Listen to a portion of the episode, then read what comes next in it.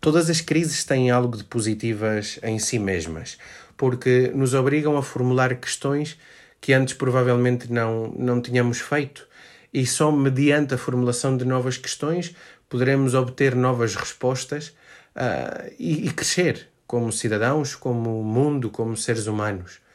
Portanto, esta seria a primeira grande oportunidade que nos advém de uma crise e que esta não, não é uma exceção, esta da pandemia que estamos a viver. Por outro lado, eh, esta crise sanitária leva-nos a perceber que não somos tão diferentes uns dos outros. Vivemos num mundo em que, sim, somos diferentes por cultura, por classe social, por oportunidades, eh, em muitas ocasiões, infelizmente, diferentes. Mas neste caso da saúde, neste caso concreto da pandemia, eh, não somos diferentes uns dos outros. Somos igualmente débeis, igualmente vulneráveis, porque somos caducos, porque somos finitos, porque somos humanos. E a pandemia não escolhe este ou aquele grupo de pessoas. Somos igualmente vulneráveis e, portanto, temos muito mais em comum do que aspectos que nos possam diferenciar uns dos outros.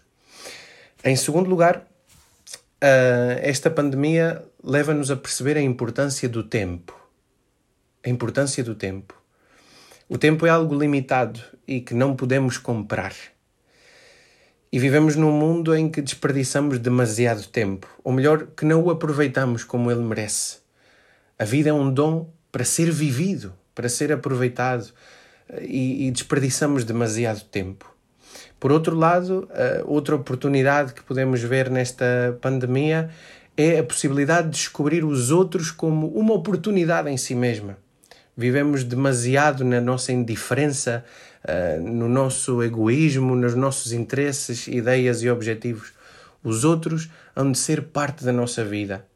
E agora sentimos falta deles, pois que esta pandemia nos ajuda a criar saudades uns dos outros e poder construir assim um mundo diferente, mais humano, mais de Deus, certamente.